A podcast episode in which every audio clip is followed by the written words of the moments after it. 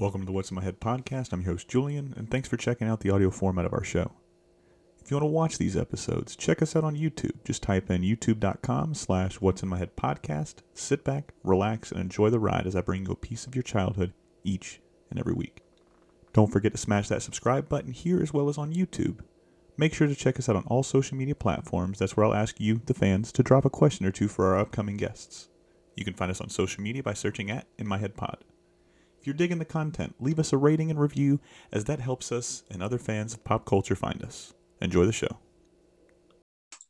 Ladies and gentlemen, welcome to the What's in My Head podcast. Today I'm joined by not only an author, not only a professor, not only a animation historian. I'm inter- I'm having here. I'm getting all flabbergasted already, Jerry. I've got Mr. Jerry Beck. Jerry, how are you, sir? Hello, I'm fine. Nice to be here, and uh, look forward to whatever we're going to talk about. Me too. No like I said, we're going to roll the dice and see what comes up, man. So okay. I got introduced to you via Fred Seibert, right? So when I started uh-huh. this podcast, I was reaching out to anybody and everybody I could uh, because I see parallels not only in myself, but through your work and stuff, man. I really dig cartoons um, and animation. And, you know, for the longest time, it was just, man, this stuff makes me laugh. And then I started realizing, like, why don't I know his name? Why don't I know her name? Why don't I know all these names, but I know who Bugs Bunny is. I know who Daffy is, you know? And for the most part, everybody knows the big three, the Hannas, the Barberas, and the Joneses, right? Not very many people know like the Fred Seiberts, or not many people know like the Mike Kubats or the Danny Antonucci's, the newer age of animators, right? So I started thinking, and that's when I had Fred on, and he told me about you, and not specifically just you, but about this book. He said this book pulled his ass out of the fire, quote unquote, so many times when he got to be the last president of Hanna Barbera. Mm-hmm. And uh, I have this book is so dense, but dense in the best possible way. I don't mean that as a disparaging remark. It is so filled with so much stuff that I just did not know and did not even think about, and all the hurdles that these animators had to go through. You know, essentially what I'm getting at, man, is thank you for writing this book and research. And I want to know, were you pulling your hair out researching all of this, or was it fun? You can see my hair, is, my hair is pulled out. You can see that already. This um, is Google, ladies and gentlemen. You couldn't just Wikipedia this shit. So Jerry had to get on the ground and do the hard work, just talking to people, man. But, well, I first want to make him make it extremely clear, and I'm, I'm, I'm, I'm, there's a part of me that like I like that people think I co-wrote the book, but I, I was Leonard's Robin to his Batman. Leonard Maltin is the author of the book, and I am the research associate on the title page. Mm-hmm. Uh, and I did do a lot of. We, we were like Batman and Robin of, uh, you know, researching animation history at, at that time. That time was, I know, I know it to me. I know it's a long time ago, and I can't believe it myself. It feels like yesterday, but um, it was in the 1970s when we worked mm-hmm. on that book. Holy moly! And there were no, like you said, no Wikipedia, uh, no internet, uh, nowhere to go for basic information about animation. My big thing was part of the uh, in the book that was was one of my major contributions was the uh, uh, the filmography in the back, the whole list of all the cartoons, because that was the roadmap. Mm-hmm. We, that was done first, and we that was our roadmap for being able to you know research everything beyond that. And there was no thing like that. Again, there was no IMDb or a place you could go to. Nobody cared. As you're going to hear me say, nobody cared perhaps a few times in this thing because that's the world I come from, a, a world where uh, animation was not in the 70s. I'm going to tell you something. I'm a comic book person too. And I went to Comic Cons. I am proud to say, because I think it's actually a badge of honor, I, I went to the first, uh, well, not the very first Comic Con ever, but the first Phil Seuling Comic Con, 1968 in New York City. I was 13. There gives you my age. And uh, but I've been going to Comic Cons ever since. I've been involved with Comic Cons. I'm still involved with the Comic Con International. I do a program there every year. I uh, I used to run film programs in the New York Comic Cons way back in the in the 1970s and 80s. But um, uh, back in those days, back in this when I was in high school and uh, the Comic Con started, Comic Cons were like speakeasies. They were like secret. Nobody, you only knew about them if you knew about them. You went to the hotel where it was in New York, the Statler Hilton on uh, was it 33rd and 34th, and it's right across the street from uh, Madison Square Garden you'd go in the hotel, nobody, no Comic Con, anything. You just had to know it was on the 18th floor. Maybe there was some little notice that there was a convention on the 18th floor. You'd get in the elevator, you'd go upstairs. Nobody was walking around in costumes. You get off on the 18th floor, there's nothing there. There's nothing. It's, you walk into one of the ballrooms, and then there was a behind the door there was a dealer's room. Mhm. Like, oh, and I'm like, and oh my god, when I saw that for the first time, I was I knew I had met my people. I'm like, wow, uh, okay, it's a it's the world I want to be in, and I've been in it ever since. Um, but uh, to tell anybody, you know, like even in school, in high school, I, you know, you you know, I was a, a nerd. I'll I'll get, I was a nerd, and you know, to be a comic book reading, cartoon watching nerd in the '70s wow that was uh, you did you didn't even tell you didn't say anything. It was secret. It was unbelievable. You couldn't tell anyone that you read comics because that was for babies. That was what it was considered.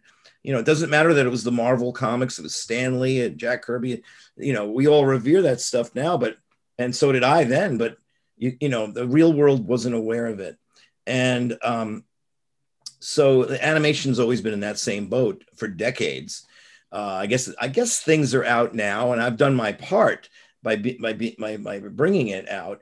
Leonard uh, was my uh, Leonard actually started teaching a class about the history of animation at the New School for Social Research in New York, just as I was getting out of high school and looking into secondary schools and colleges. And I went to the School of Visual Arts in New York. I wanted to be an animator. I was just I drew all through high school and as a kid. I wanted to, you know, be an artist and a cartoonist. And that was what I, I had that drive. Yeah. And except that it was the 70s, there was, unlike today, unlike the last 25, 30 years, um, there's there, there was no industry at that time. Uh, Disney had died 10 years earlier. Uh, Bakshi was big, but there was no there was no unified there was no leader in the field anymore after disney died. And tv cartoons were in my opinion awful. You know the worst of filmation and hanna-barbera. I mean yeah as a i can i can you know as a guilty pleasure i can dig watching those things now. I mean i'm you know for fun. But um but as a kid i mean you know even as a, a teenager i said oh yeah the only good cartoons are these old looney tunes. And then i remember i'm sorry i'm getting off onto my story here and i'll stop but No, i I remember, I remember, uh, this is way back then. I was like, I, I wanted to know what I just saw a cartoon, like I turn on CBS Saturday morning and there'd be this cartoon on a Warner Brothers cartoon. Oh yeah, I laughed at this one. Oh, I love this one. What's the name of it? And where would, how would you find that out? Literally. And after it ended, that was it. It's like it disappeared into the universe. Um, there was no place to go, no place to get any information. And so I did, I, my story is I literally every Saturday morning from that point on, it's very nerdy. I sat there and I wrote down the titles of each cartoon as it would come on, and what which one was it, which Roadrunner it was, which Bugs Bunny, what plot that particular title was, you know.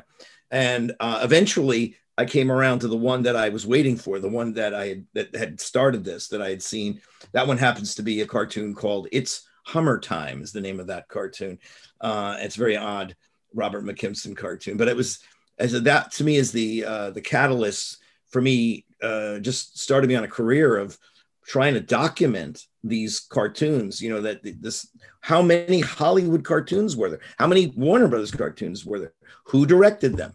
Who animated them? You know, uh, all this kind of info difficult to track down. That's what led me to Leonard. Leonard was teaching a class on history of animation at the New School, and he had already written two books that I had bought and they were like my guides except they had uh, one was the great movie shorts which had, was a great book about live action movie shorts um, that lists like all the our gang and three stooges and laurel and hardy shorts. And he did it the way exactly i wanted it which was the title the release date the director who's in it what it's about you know and that's in within this book. I was like i need a i need that for cartoons. I, that was my mind. It was i need that for cartoons.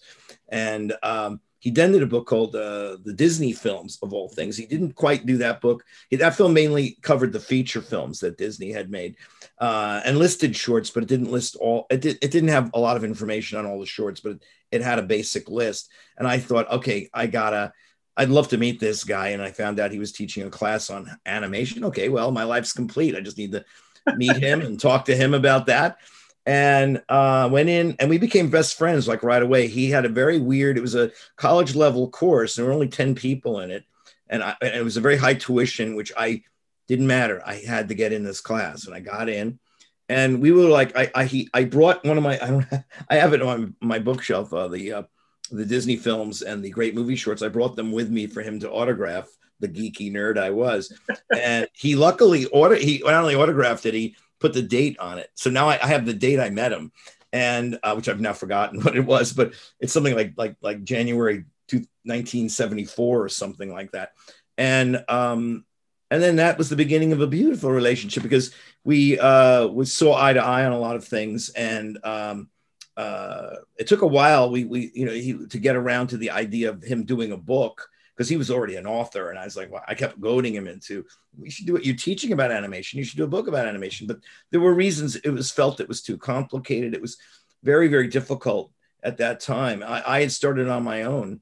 Mm-hmm. researching these all these filmographies of the studios, all of the Warner cartoons, all of the MGM cartoons, all of the Paramount cartoons, and I showed that to him. And you know, again, it took maybe a year of you know these these lists are the basis of what the book is, and then we from that point on we spent literally two or three years working on that book. Um, uh, I still remember that the day we uh, sent in the physical manuscript, again, no computers, everything was typewritten. Uh, the physical manuscript, which was like a like unbelievably you know, papers stacked to the ceiling, and uh, we had to mail it or ship it by Federal Express or something. And I remember that that the uh, it was one year before the book came out, so it was in somewhere in 1979. Uh, uh, probably spring of 79 is probably when we sent the book to the publisher to be edited and all sorts of things that they, it took a year to get it into print. And I, I just remember that because i was dying to see it in print. I couldn't wait. Anyway I told you I'd give you long answers and probably digress into different areas. Oh man, hey man, I, I tell everybody this time because this this this medium is not something you can do in an hour, in two hours, in three hours. I mean, it's something that is not only ever evolving, but it's got so many different chapters. You know, pun intended there's so many different chapters to this this entire story that is animation and i love just to use a reference for me because i work in the restaurant industry i hmm. love seeing how the sausage is made right i like seeing and seeing where people's thoughts go because i have this this is why it's called what's in my head because i'll get off on one tangent and that'll lead to something else and we'll start talking about something else but it brings out a beautiful conversation and why it might not 100% be about the topic that we're talking about it's a conversation between two people i think that's what's missing in this world these days is there's not enough of this. It's just either yell yell yell one side yell yell yell one side. Everybody's got to get their shit in essentially. Everybody's got to get their points in but nobody's really listening. And i feel like when people like you sit here and talk especially when you got people like me that listen I like hearing this stuff because you got to do some shit that I'll never get to do, right? You got to talk to some of the biggest people when researching this stuff and seeing all of this stuff. I looked at cartoons for the longest time, like I said, just to be entertained, to veg out, to sit on a chair, sit in a couch, and just be whisked away into a whimsical wonderland for mm. 10 minutes, 15 minutes, 30 minutes, an hour, depending on what it was, right? So, you know, like I said, banter or go on as long as you need to, man, because, you know, whether it's this month, next month, six months from now, I'm pretty sure you'll come back on. Um, I hope you come back on and we can talk more in depth on certain things. But I, like I said, I like having an organic conversation, whether it's on topic or off topic. A conversation is a conversation. So I appreciate all the stories you're telling, because what I've noticed about talking to people in this industry, there's a lot of guarded people. They'll mm-hmm. give you yes and no answers. Very rarely will people like yourself wax poetically about something that they're so just entrenched and ingrained with. And animation, right? when when it comes to nerds, like I'll show you just a screenshot back here. I don't want to go too deep because we're in the middle of remodeling a lot of the upstairs, so there's a lot of shit in my office that shouldn't really be in here. Because you see my Iron Giants, my Batman's, you know, yeah. but comic books, right? So comic books in general, it is what you were saying earlier, you couldn't, you had to be closeted to an extent. You couldn't tell people you were a comic book fan, a cartoon fan, because it was just for babies. It's just for kids. Right. Bullshit is the is the first answer. These things go deeper than so many other books. You can get so much character development out of a 22 page comic book with 10, 15 panels per page, depending on who's writing and who's drawn, that you can get out of a two hour movie. I've seen some two, three hour movies that had no character driven story, had no development of any of these characters. And what you can get out of a Bugs Bunny cartoon or a Batman comic book in mm-hmm. a 10 minute read is astonishing, right? And just to let you know that that that kind of mindset, I got beaten up for an. You remember the Super Friends Aquaman? Uh, um, wait, say it again. In what? Soup? What did you, you remember the Super Friends Aquaman? The, oh yeah, yeah, yeah, yeah. Super right? Friends. Yeah. Yeah. So I got beaten up for having an Aquaman doll when I was seven, eight, and this is early '90s and stuff. So that that that kind of mindset still, you didn't let everybody Yeah. know you were into Batman. And now that the nerds are kind of ruling the world, man, this is our time to shine. We don't have to be in the nuclear bunkers anymore. Is what I'm getting. Right. We can come out, Right. and we can flourish. Um, you know, so it is a great time to be alive. Um, and going back to another point you had brought up, when you met Leonard, I mean, was it hard to talk to him? You said you, you came off as almost best friends because you guys had a lot of the same, you know, idiosyncrasies or you had a lot of the same passions, but was it hard to talk to him since you looked up to him at a certain point? Well, you know, it's weird. I, I even today there are people I admire, and I have a hard time. Uh, sometimes people go, "You want to meet?" Blah blah blah. I mean, and I'm like, "Whoa!" I I have so much. I love what that person does, but I have nothing to say to them. In the case, I guess in my case, I was truly on a mission, uh, almost a spiritual mission to find out what was, you know, this this backstory on animation, uh, one that literally nobody else was into. I didn't know anybody. None of my close friends. I have a lot of good friends who are into movies. Uh, I'm I'm a movie buff too. I'm, I have a lot of other things besides just the animation, but um, I have a lot of friends who are into uh, movies in particular and other other pop culture aspects. And but no one else was interested in, in the cartoons as much as I was. And um, maybe because I was drawing, and again, I wanted to be an animator. I had all these little plans in my mind. And um, uh, Leonard had done these books that I had read. And when you read a book by anybody, you almost feel you know the author anyway, you know, when you're reading a book. And so, uh, plus, it was a class, like I said.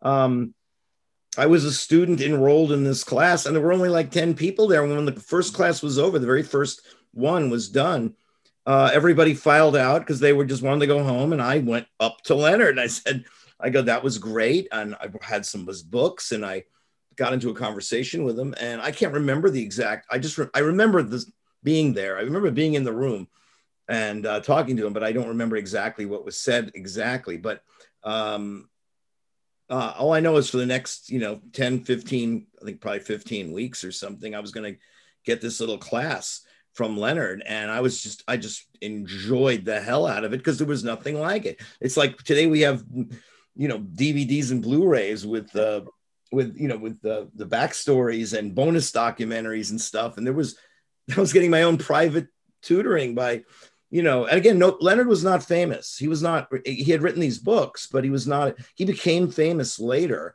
Uh, like in the 1980s, he was, he went, ended up on, uh, on Entertainment Tonight, moved to California, and uh, became well known. Um, and I, I'd still say he is still ill, still well known. And uh, but um, but I knew him when, and I got to meet him, you know, when he was still a, kind of a struggling writer, you know, and he had this teaching gig, and he was working on another book, and uh, you know, I he had just gotten married, and uh, you know, I just became a friend. I'm still a best friend to, to the Maltins, and and uh, it was it was it was great. I mean, I, I don't even know what else more to say about it. We we just did what we felt we needed to do. You know, it was almost a calling. You know, and again, it's it's not like there were other people doing it. What we did have there were some other fans and fanzines. And Mike Barrier, Michael Barrier, who had a fanzine called Funny World, and had announced to the world that he was going to write the ultimate history, and we believed him. And by the way, he did do it. Something like 25 years later, he has a great book called uh, Hollywood Cartoons, but we expected it out in the 70s. He was working on it. He had interviewed, he had interviewed a lot of the major uh, players in, uh, uh, and he wrote a great book. I mean, it's a different book than of Mice and Magic. Mice and Magic is a little more like a textbook in a way. You know, it, it, it's, it's, I, I, I mean, it's the, it's the prim, primer, if that's the right word. It's the first book I think you should read uh, if if one is just getting into it. And then and then there's plenty of now at this point in time, those are all animation books, and you can't even see the whole thing. It goes down there, you know. Um, uh, and I have uh, tons more. So I mean, I remember I remember a world when when uh, I remember like like hey, I can fill one bookcase shelf with animation books. I remember that, and now I've got like tons of a whole library full of books, you know so that are just devoted to animation. Yeah. So speaking on that, because whenever you have something that comes out that is, you know, a pop culture phenom or a zeitgeist, you know, insert, Uh-huh. you know, Batman gets spawned. So just use that as an example. They're going to have let's see what else. Or no, perfect example Ninja Turtles, right? So when Ninja Turtles came out back in 1984, there were Mhm. so many people trying to cash in on ninjas and mutants, not just tortoises. I think they tried it with rabbits, they tried it with this, they tried it Right. with that. So when when all of that happens, especially with this book that we're talking about right now, with Mice and Magic, Mhm. because you guys said that, what was that? What was the gentleman you just said? Um, Hollywood Michael, Bar- Michael Barrier, Mike Barrier. Michael Barrier, right? So when your book came out, did you notice that more books were starting to come out about animation at that point, roughly around the same time yours was? Did you guys start Well, behind essentially? is what I'm Yeah, I mean, I mean, before of Mice and Magic in the early '70s, um, one of the first books was uh, Christopher Finch's The Art of Walt Disney, which is still in print. You can still buy that book, Okay. The Art of Walt Disney. Uh, that was like in the early '70s, and that was a big that was a big deal. That was a revelation. Um, I believe it came out in. Uh, uh, you know, it was I, th- I think it was the 50th anniversary of the Disney studio, like 73, because they this Disney studio started in 23, right?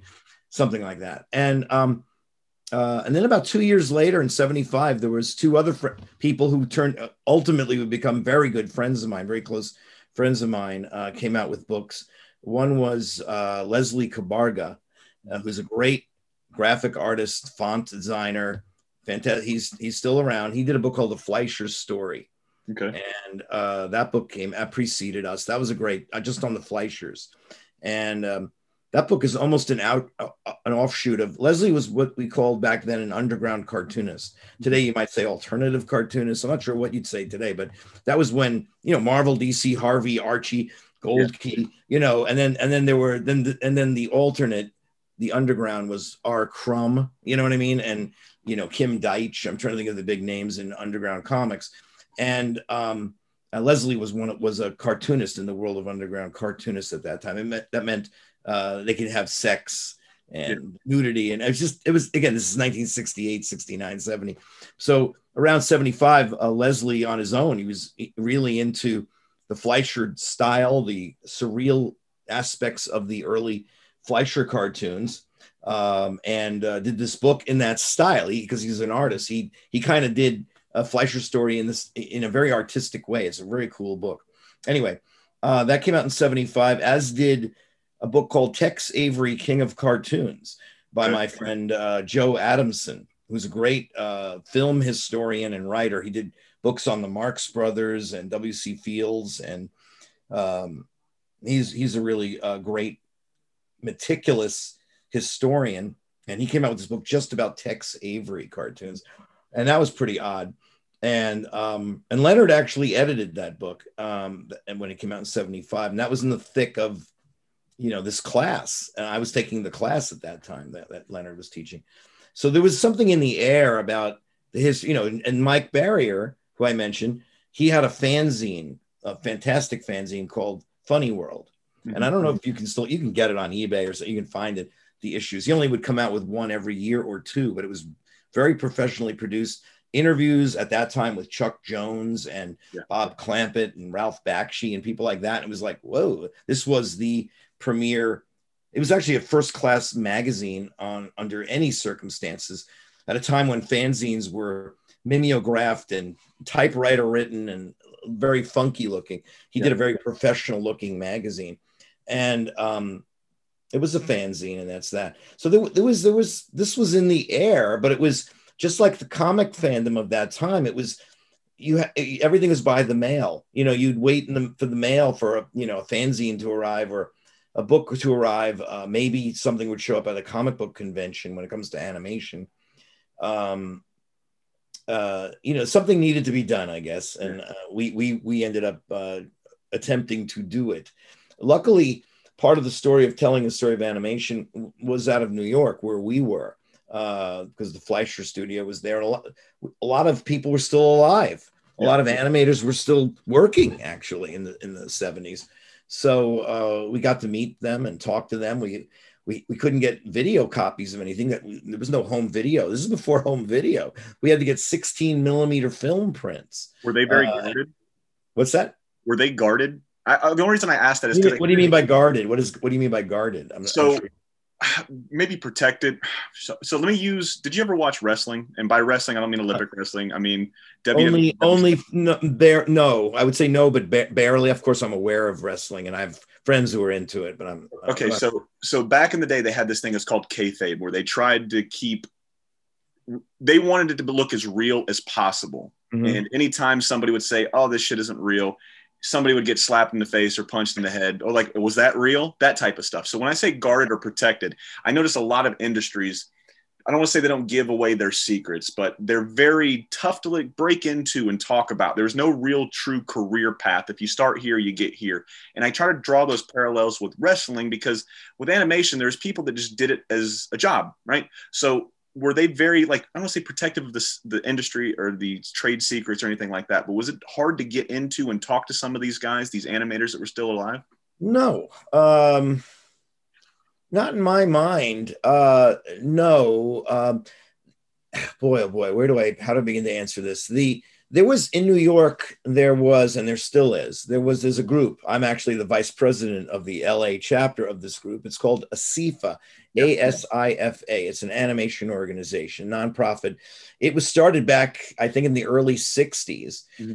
because it was a little organization of if you loved animation or you were basically you were an animator, uh, you would join it because it wasn't there were no dues or anything. You would join it uh, because it was a way to keep in touch with other animators around the world. It was such a small community that it was international and it was still a small community. And all the key people, I don't know if you know a lot of the big names in international animation, like Osamu Tezuka, you know, who created Astro Boy, who was the uh, one could say created anime and manga. Mm-hmm. Uh, uh, he was a big part of it. Um, uh, the um, I got to meet him, by the way.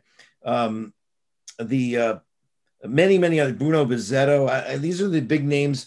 John Halas, uh, many, many big names in, in, classic animation. Not to mention in America, people like Ward Kimball and uh, June Foray was the first president of the of the LA branch, and uh, so uh, the people who were in animation they really appreciated it, loved it, and wanted to do anything they could to popularize it more and to show people it wasn't just a kids medium. And so so um, there were animation studios in New York and people who did animation. Um, and if you showed an interest in it in its history, they were like, they, first they were like, I can't believe you'd be interested in that, and secondly, they'd be happy to talk to you about it, you know, and what was going on. There was no, you know, it wasn't really hidden. Uh, it's hidden in plain sight, if anything. Yeah. Um, you know, guarded. No, I don't think so.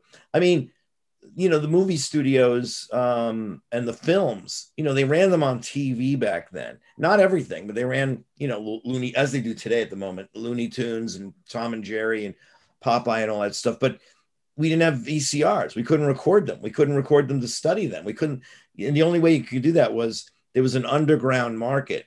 Talk mm-hmm. about underground again. There was an illegal underground market uh, it still exists that collected movies that collected film prints and uh, they would usually get like somebody like me if I was interested in cartoons. You know, uh, there were there was a newspaper, very secret, subscription only. There was there was some mail order companies, um, and you'd get like these.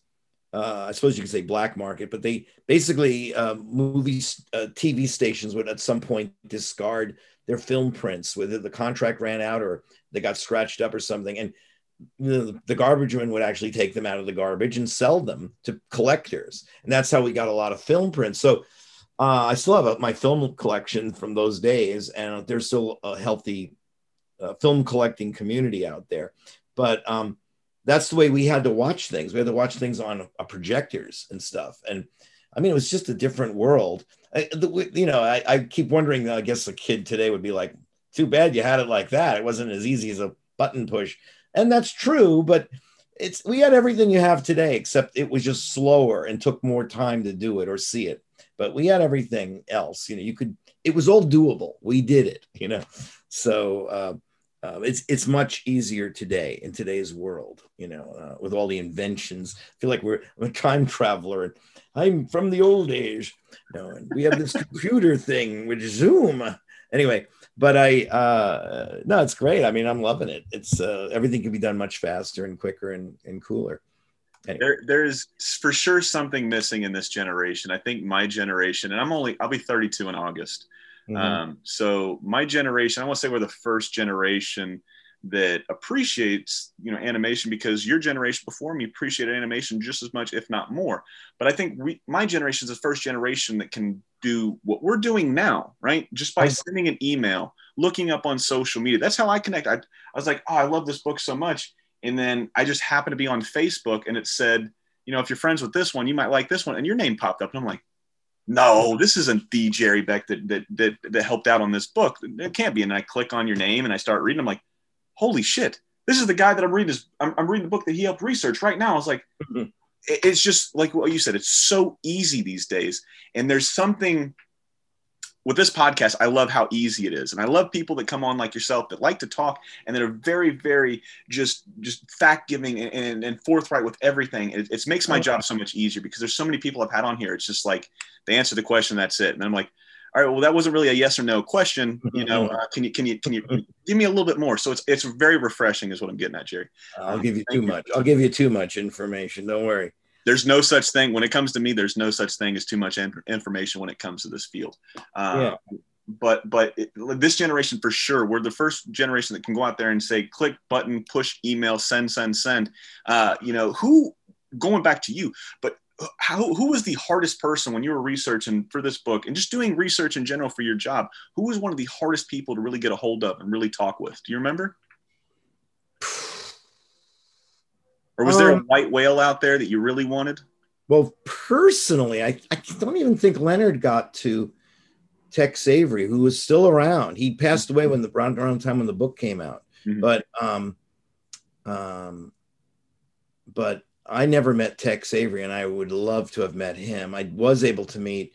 We did meet like Friz Freleng, Bob Clampett, Chuck Jones. I mean, all the main players who were still alive when we were working on it. There were some that passed away before us. Um, uh, why, let me think about that for a second. I don't think anybody was uncooperative. I re- I'm, that sounds like a. I don't have a good story for that because I don't have I can't think of a case where if only we could have talked to this guy. Mm-hmm. Everybody was, uh, you know, happy to talk. I mean, I think part of it was um, Leonard is, was then and always has been a very serious-minded guy. He wasn't a goofball. You know, yeah. I mean, I've met people throughout the years, you know, who I can't believe that guy. You, you know, like you're a very smart, serious. It sometimes it comes down to it's hard, horrible in a way, but appearance in terms of appearance and uh, intelligence and the way you're asking questions and things like that. Because I've met some people who are the complete opposite, just complete, you know, uh, goofballs. And, uh, you know, you got to be kind of professional. That's something I learned from Leonard. Leonard was kind of my mentor. I'm getting off on another subject, so I better not do that. But no, please go. Uh, no, I just uh, by by so early, my college years, you know, uh, meeting someone who was doing what I wanted to do. And then we were together working on something that was going to re- result in a book that I wanted to read. Uh, that, um, uh, and I saw how Leonard did what he did and, and how he d- conducted himself, but also how he put things together. And it, that was my school. If anything, that was my college. Uh, uh, and it, it's how I uh, tried to do the rest of my life. You know, I've done, you know, like about 15 other books and, uh, I'm teaching now. Uh, so I mean, I, and I, I, public speak, and Leonard was a public speaker for years uh, before I ever did it, and uh, I literally studied him. I, and I would ask him, "How do you do this?" and "How are you?" and uh, um, and that's so anyway, that's so I have nothing but greatest respect. And I forgot what your question was or how I even got there. What was the question again? Oh, it was just like who who who was somebody that was difficult to get a hold of? You get to talk to everybody. You answered that question. Yeah. There were some people that had passed yeah. on before you got the chance. Yeah, I mean, back in those days, um, you know, we we were in New York, so we didn't fly out to California all the time or anything like that. So a lot of stuff was done over the phone. Uh, we did meet a lot of the New York animation people in New York, but in person, but uh, but a lot of stuff, a lot of interviews were done conducted over the phone. So, but they were everybody was friendly and helpful. I mean, I'm now in now as time has gone on, as many of these people passed away, I really cherish uh, the times I spent with people like Chuck Jones, Friz Freleng, and Bob Clampett.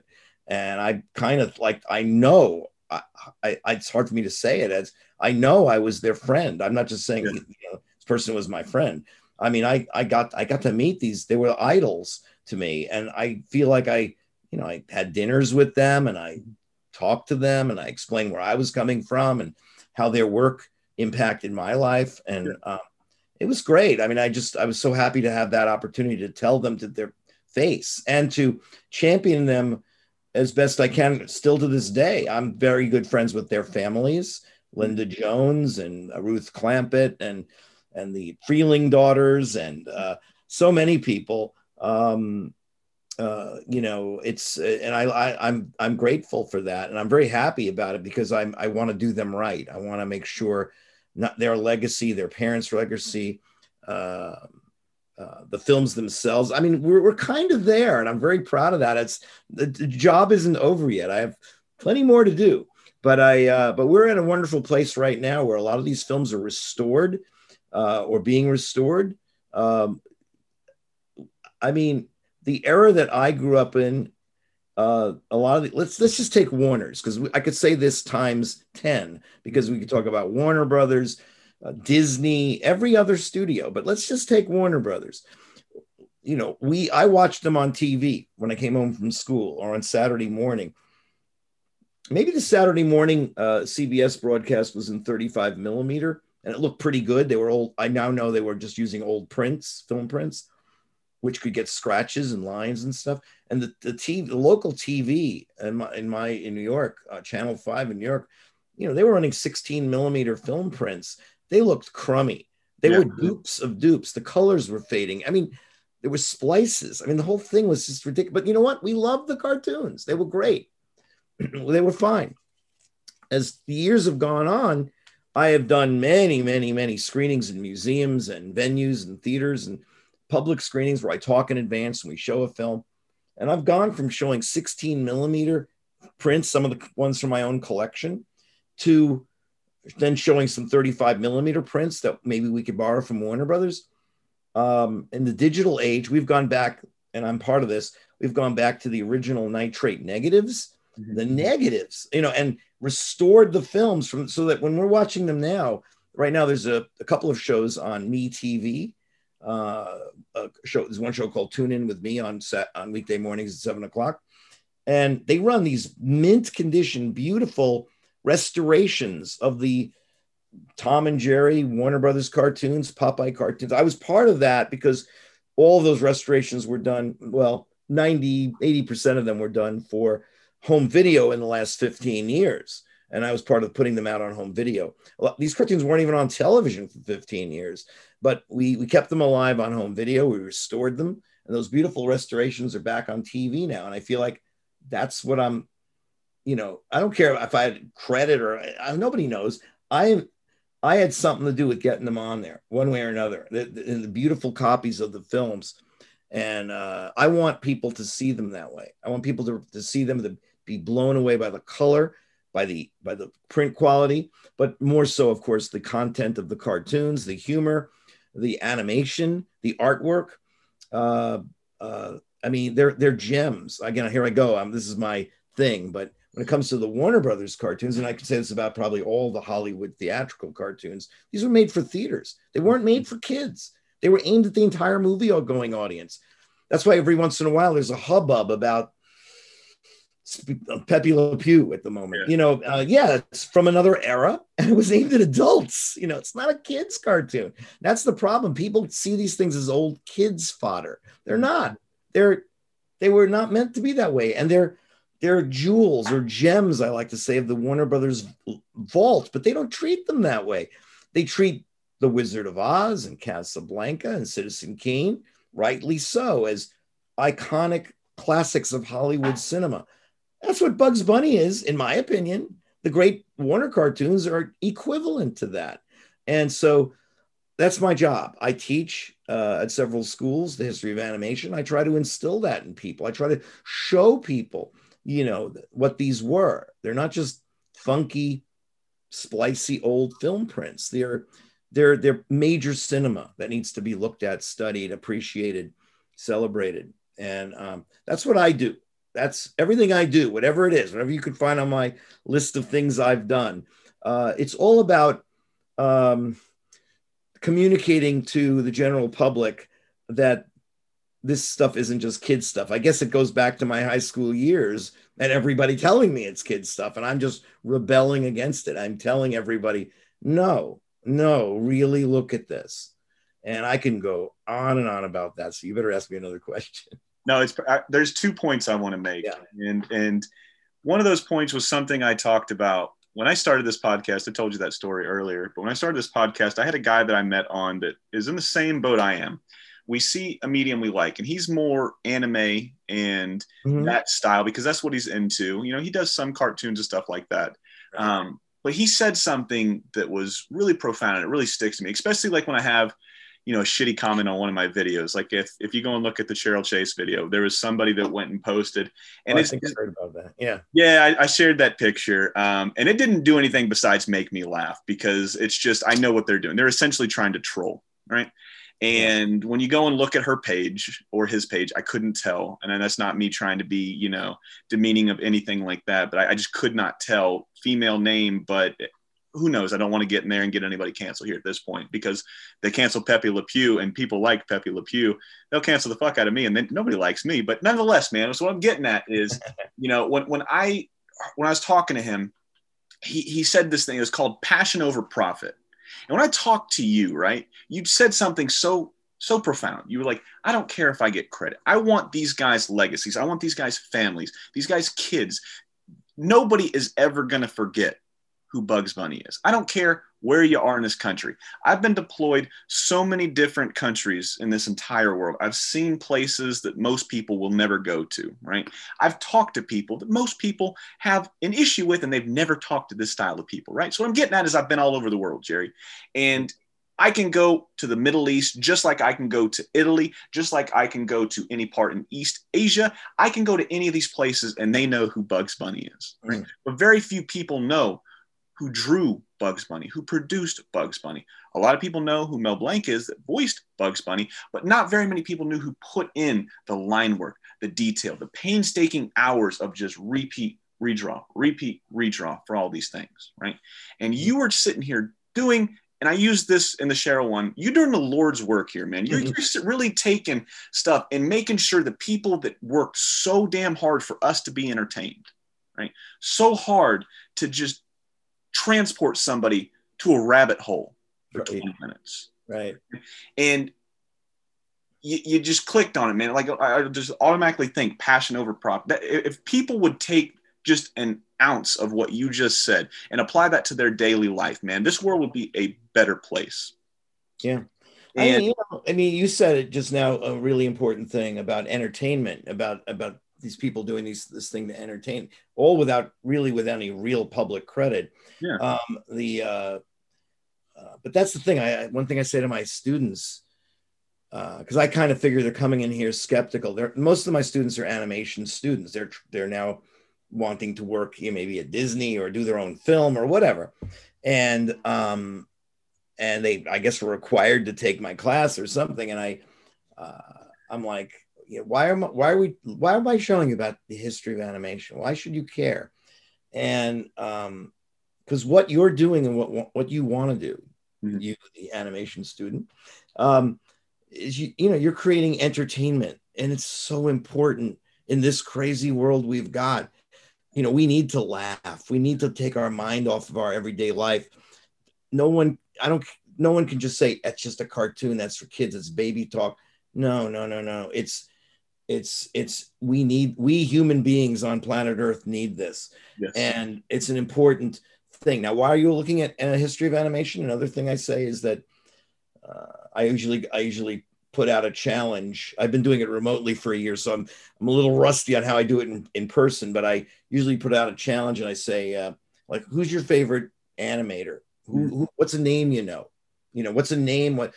And I'll even take it a step, step another step. I'll say name a fi- filmmaker you love. Let's just go to filmmaker for a minute. Steven Spielberg, Martin Scorsese, Quentin Tarantino. I mean, I don't know who they're going to name. You know, who's your admirer? I don't care who they name. Steven Soderbergh. I don't.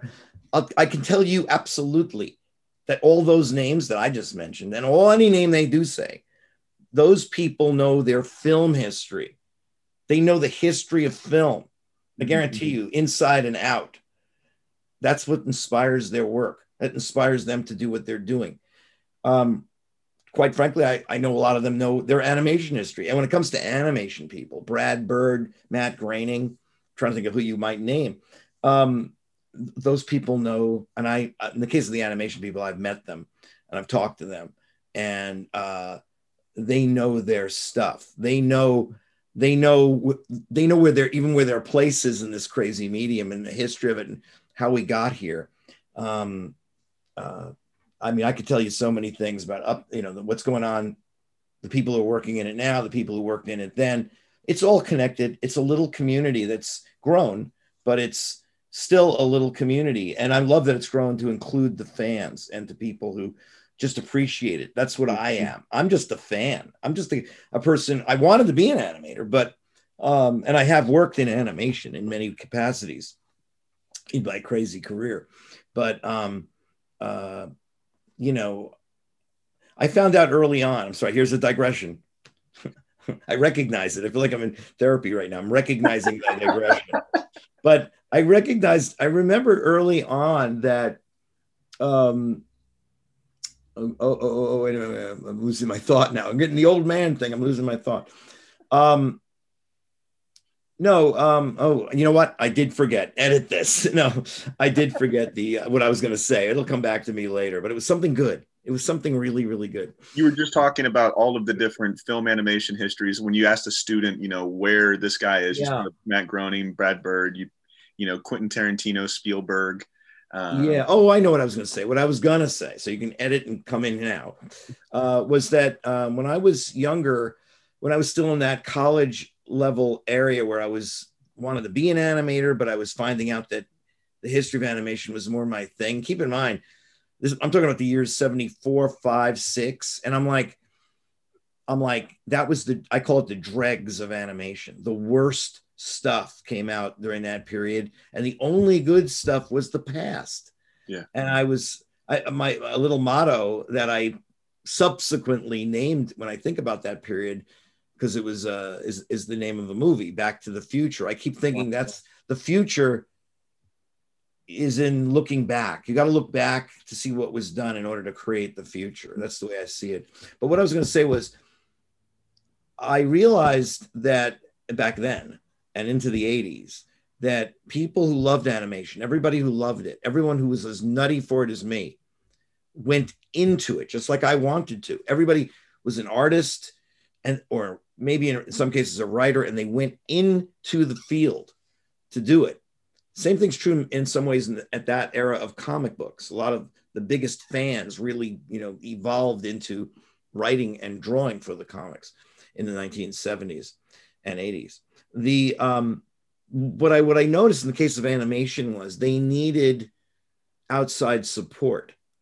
That's what I became. They, they needed someone because it, if Disney's is different, Disney's an exception to the rule. Disney was since the 30s by being successful and only devoted to animation. Uh, their support system, how movies, how their Disney movies were released, how the people, how people outside of Disney accepted them. That was a thing that was already there for like 40 years already by the 1970s. Any other animator working outside Disney, and that was a lot of people, uh, didn't have that same support system, is the only way I can put it. There weren't people writing great articles about them. There weren't the distributors themselves, the film distributors couldn't care less about an animated movie. It's a weird thing to say. I mean, I'd have to go into the weeds of explaining that, but it was a it was a different time. And so I began to find a place for myself in the in the, in the late 1970s uh, by being a writer. Mhm. I ultimately became a uh, a film distributor. That was a weird. I wouldn't even ever have thought to go into that, but it was a it was a choice and it was a place I could do it. I, I had the right opportunities. I was in New York where I could do that in New York. It was a you know an unusual occupation, and um, uh, you know, and that's what I've been. I've been I've been I'm happy. I'll I, you know I'll say that about me that uh, I was a supporter of anime. That's why I've done blogs. That's why I've done everything you can think of in support of, of animation. That's why I'm uh, one of the people running the ASIFA organization. We give we give out the Annie Awards mm-hmm. in our group. It's like kind of kind of the Oscars for yeah. for animation. Uh, you know, I've done cable TV shows about animation. I mean, I've done I've written bonus documentaries for you know the, the, the videos. I'm forgetting everything I've done, but I've, everything I've done has been in support of the of the of the medium one way or another with the extra dollop of it's that I want you to know it's not just for kids. Yeah. None of my books obviously are meant for kids. Um, not that there's anything X-rated in them. I still remember one last aside uh, uh, when I was proposing um, a book about the history of Warner Brothers cartoons. In fact, it was this book, Looney Tunes and Merrie Melodies, the guide to the Warner Brothers cartoons. When I proposed this book, um, the, the publishers were like, well, who would buy a book like this? Like, who's the audience for this? You know, outside of, of Mice and Magic, I know, but outside at the time, outside of, of Mice and Magic, um, and a few others that I mentioned, they were really, they were like, you know, it was like an adjunct of comic books. It was not, the publisher of this was like, well, no, we don't, we publish books with the Looney Tunes license, but they're all kiddie books. Yeah. We don't publish one aimed at grown-ups. And anyway, uh, I said, you know, and same thing you just did. I said, I said, you know, I don't know who the audience is. You should never admit admit that, but I said I don't know who the audience is, except I'm the audience for it. I know that I need a book like this, and I figure if I need it, there must be some other people who need it. So that was that was what we went on. I, I don't know how many times I've said this uh, during this podcast. Whenever I have somebody on, it's it's I've been, you know, transported away to a different time, whether it's through a book, through a movie, through whatever it is my guests have done, man. And if nobody else watches this, and I always say this, I hope everybody watches this because everybody mm-hmm. needs to watch this. If nothing else than listening to two guys talk about animation, rambles, and stories on both sides, man, it is there is a medium for everything and just like you a second ago, I lost my train of thought here. Um, mm. But oh, I remember where I was going. I like this podcast is m- multiple things.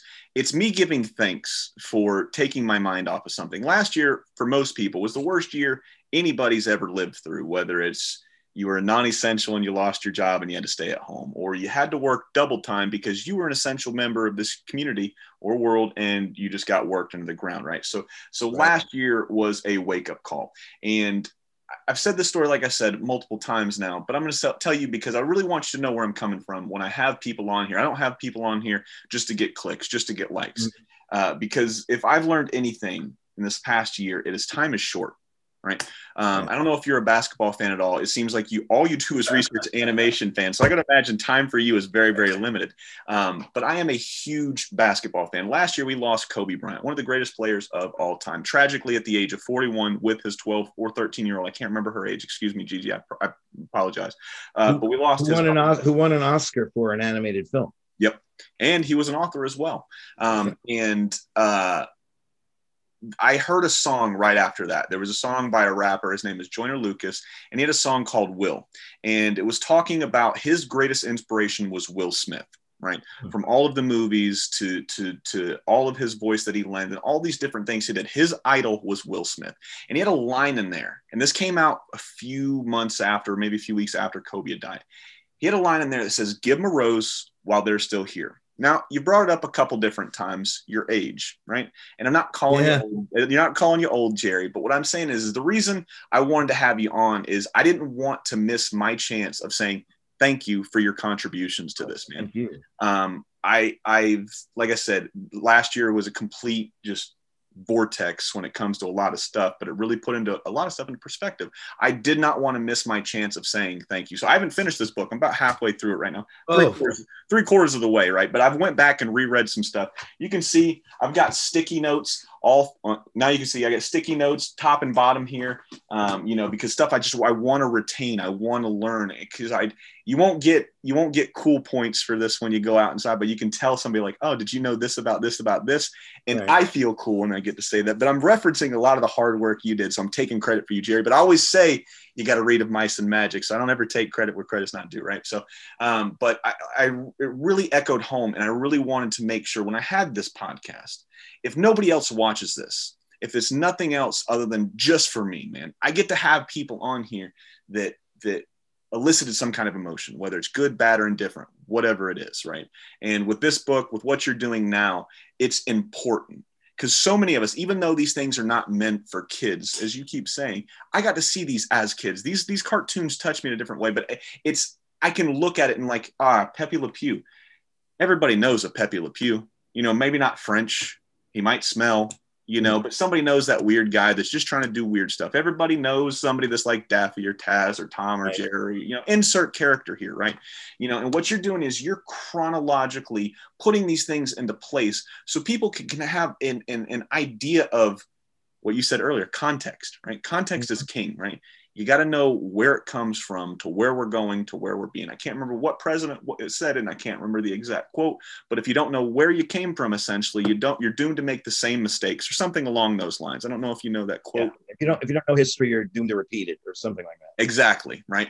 So you know, like I said, man, you were doing a fantastic job. I hope that if nothing else comes from this conversation, maybe a greater appreciation of what you had to do. Because, like I said, ladies and gentlemen, at the beginning of this podcast, this shit was done before Google, before Wikipedia. They didn't have email. I mean, I'm pretty sure there was email around there somewhere cooking around at MIT, but very, very few people, I can't remember when the first email was sent, but very few people had anything to do. I mean, computers were million dollar machines back then, right?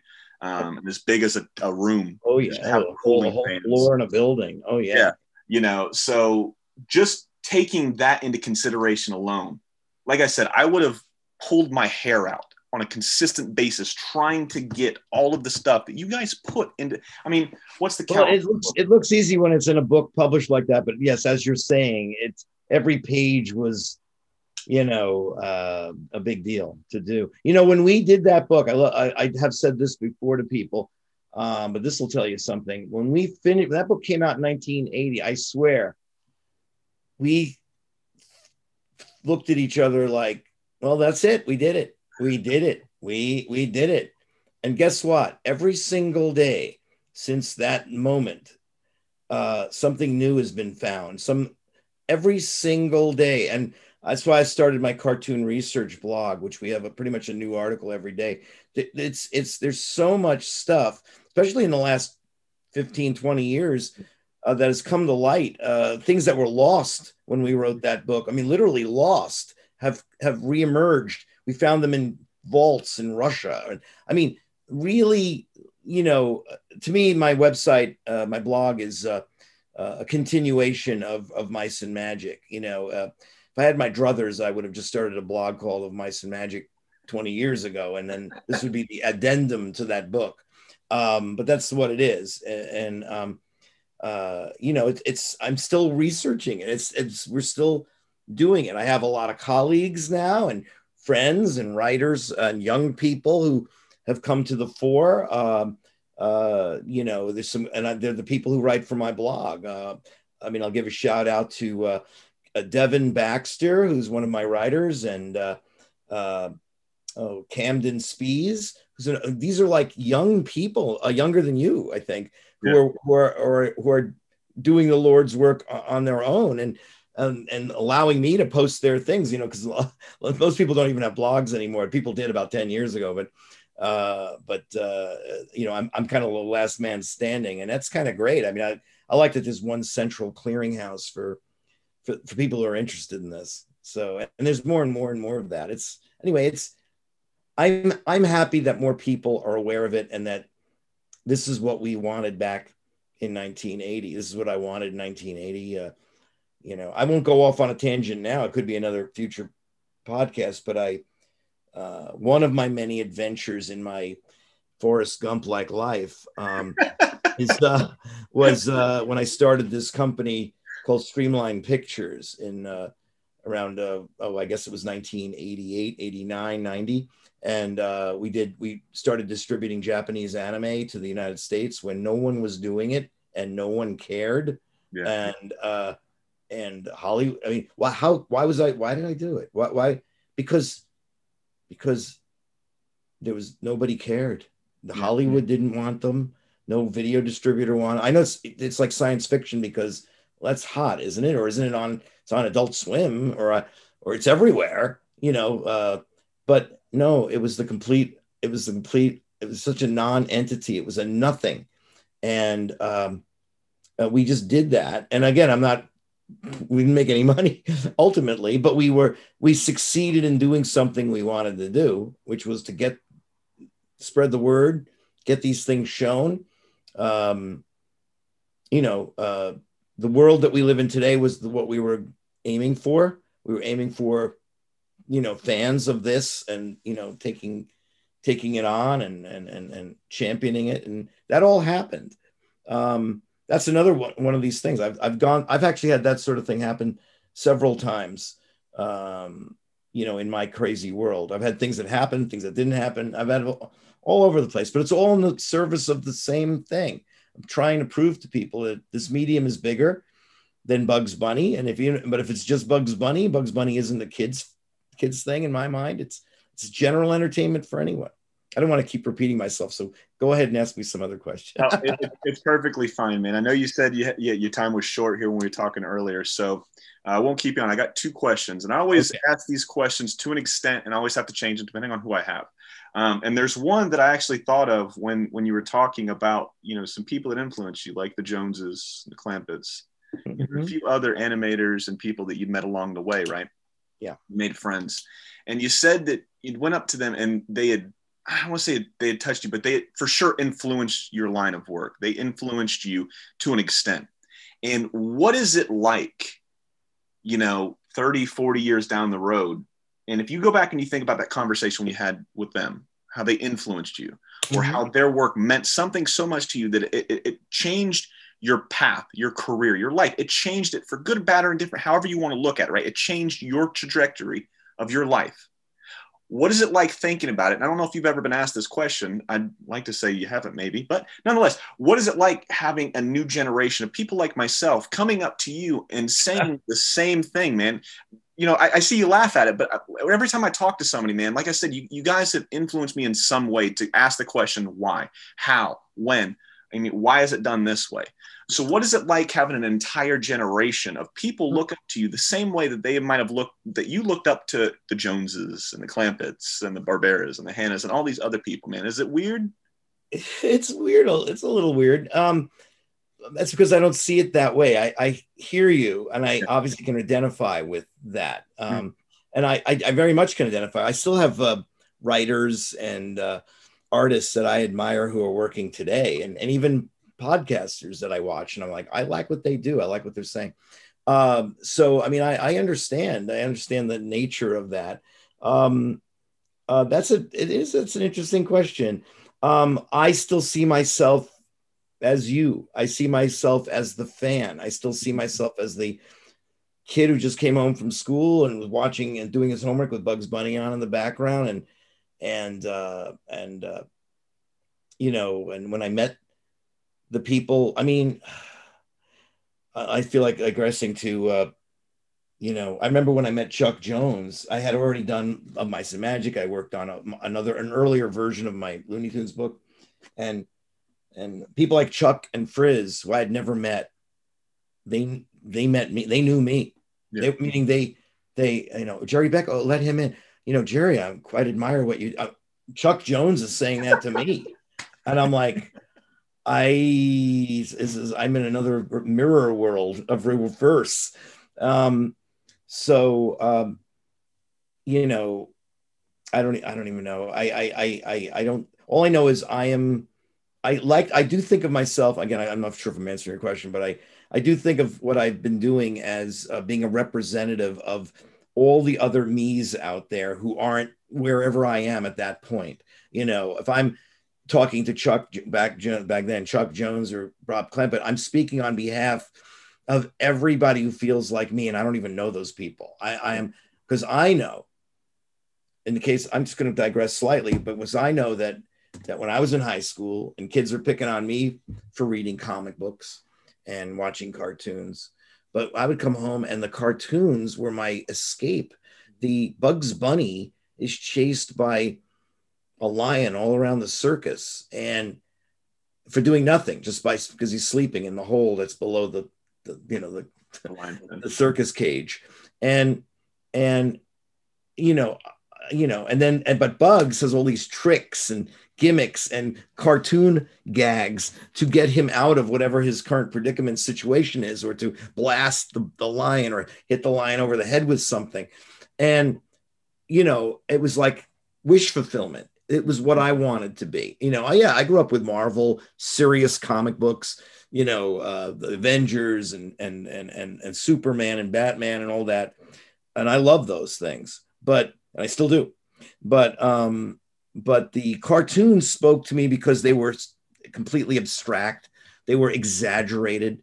Uh, they were a world that absolutely didn't exist, but I felt like I could learn some things through it. Strangely enough, and I think I did you know, I'll tell you, I'll give you, a, I'll give you a thing I like to think about, and I've told other people. But um, the cartoons I love, loved then, and still love, were the ones that were made in the 1930s and the 1940s. And there's an optimistic feeling. There's also a realistic feeling in them. During the 30s, the depression is on, and nobody knew how they were going to pay their rent.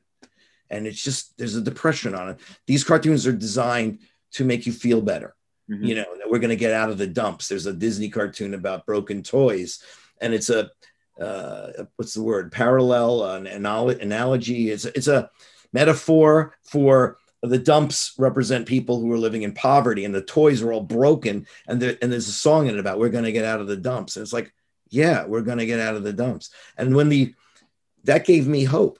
When I get hope, there's the magic word. And when um, World War II then breaks out, and Bugs Bunny emerges. And a lot of those wartime cartoons are just amazing to me because they explain what's going on and they also are fighting back, whether it's Popeye or Daffy Duck versus Hitler. You know, um, they're they're it's it's a different attitude. It's it's a you know doing it with a laugh before you spit in their eye. You know, the villain, the bad guy, the bully in school, or to people back then, it could be more than that. To people of other eras, it was the landlord or your boss. You know, these characters represent us, as you said before. We can identify with these characters. And um, uh, there's a cartoon, there's a Bugs Bunny, there's, uh, there's a cartoon, I think Clampett did it, called Crazy Cruise. It's one of those travelogue parodies where they go around the world, and there's an end gag in it where the narr- it's got a narrator. Oh, and now we're going to see this, and now we're going to see that, and goes, oh, there's there's some timid little bunnies in a field. Wait a minute, what's this above? There's a there's a big vulture coming down to get them. And it's a war cartoon from the early days of the war. And they made the vulture, they had Japanese flags on the vulture, you know, and the little bunnies are scurrying, they're scurrying into the bush. And and then the gag is the bush clears away and there's a giant artillery gun that comes out and the and the you know the, the the bunnies are blasting at the vulture and we never see what happens we never see the vulture get hit or that he dies. We just see that they're they're shooting at him. And the uber end gag of the cartoon is one of the bunnies, they drawn very naturalistic, realistic bunnies, turns towards the camera. And when he does, it's Bugs Bunny. Suddenly it's Bugs Bunny's face. And he's and he just looks at the audience and goes, thumbs up, Doc. Thumb, thumbs up, Doc. Thumbs up. And then the the the iris out happens. I think it cuts his ears into his ears, and the ears form a V for victory mm-hmm. you know, the V for victory sign. So thumbs up, Doc, thumbs up. We don't see what happens to that. For all we know, the bunnies are going to get killed, even you know, even though they're shooting this gun. And and he's just telling the audience, thumbs up. Ooh, I, I, I know I don't know what that means to anybody else, but for me back in those days, that was like Bugs Bunny was talking to me. I know it sounds psycho. Uh, Bugs Bunny was basically talking to me, saying, "Hang in there, we're going to win. We we're the you know the bunnies. We're going to win this against whoever's against you." That doesn't sound crazy at all. I mean, okay. I, I completely, you. I completely get what you're saying.